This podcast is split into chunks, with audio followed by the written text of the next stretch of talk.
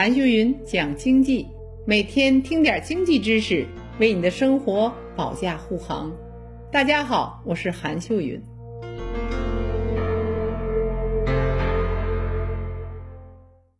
今天我给大家讲一个大经济学家亚当·斯密他的故事。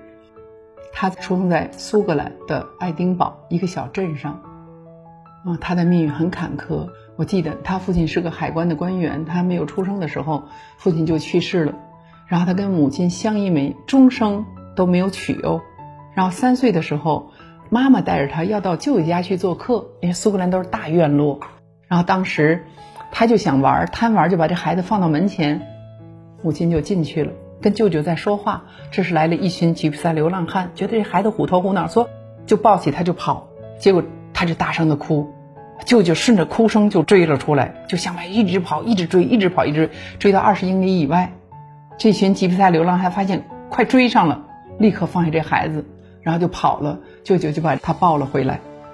当他成名以后，我在回忆录中看了这样一段话，这书中这样说：他的舅舅幸运地为这世界挽救了一个天才，正是因为他，人类有了经济学，否则我们的人类将多了一个算命先生，少了一个经济学家。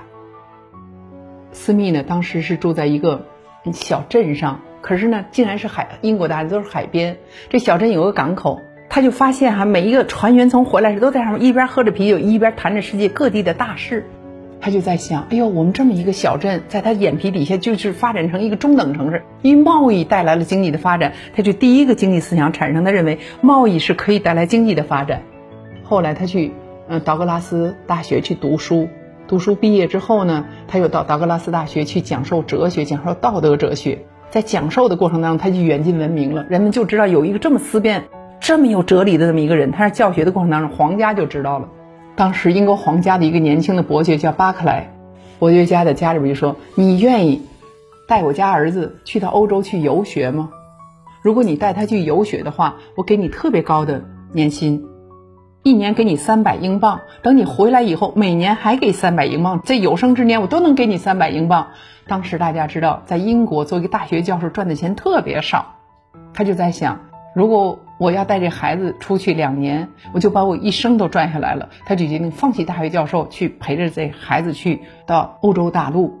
没想到历史造就了他，也就是说，英国皇家资助了他第一笔钱呢。他带上这个年轻的孩子，十五六岁就到了欧洲，他。踏出英伦三岛，到了欧洲大陆，他突然发现，原来自己是井底之蛙。我以为我们英国在欧洲是最好，我以为英国是最棒，他没有想到欧洲的经济已远远超过了英国的经济。他当时拜访了重农学派，说农业创造价值；他拜访了重商学派，说商业创造价值。他当时就这样一边走一边到德国、到法国、到到瑞士，一边走一边学，一边走一边学。两年半，他回到英国，把孩子往那儿一交。自己带着三百英镑回到家，十年闭门，就想一件事儿：这个社会究竟是怎么转的呢？社会究竟是怎么转动的？原来他突然发现，在经济发展的过程中，原来有一个内核。这个内核是什么？就是一只看不见的手。我们说什么叫看不见的手？那看不见的手说的是价格。价格在你心中，这件事合适你就干，不合适你就不干。你为什么说它合适和不合适呢？就看别人出价多少。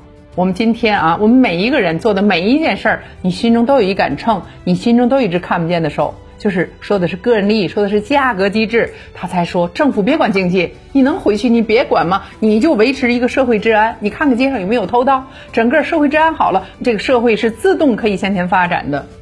亚当·斯密这个思想真的很伟大，因为这本书它就是成了经济学的鼻祖，就经济学从他开始，我们人类开始有了经济学。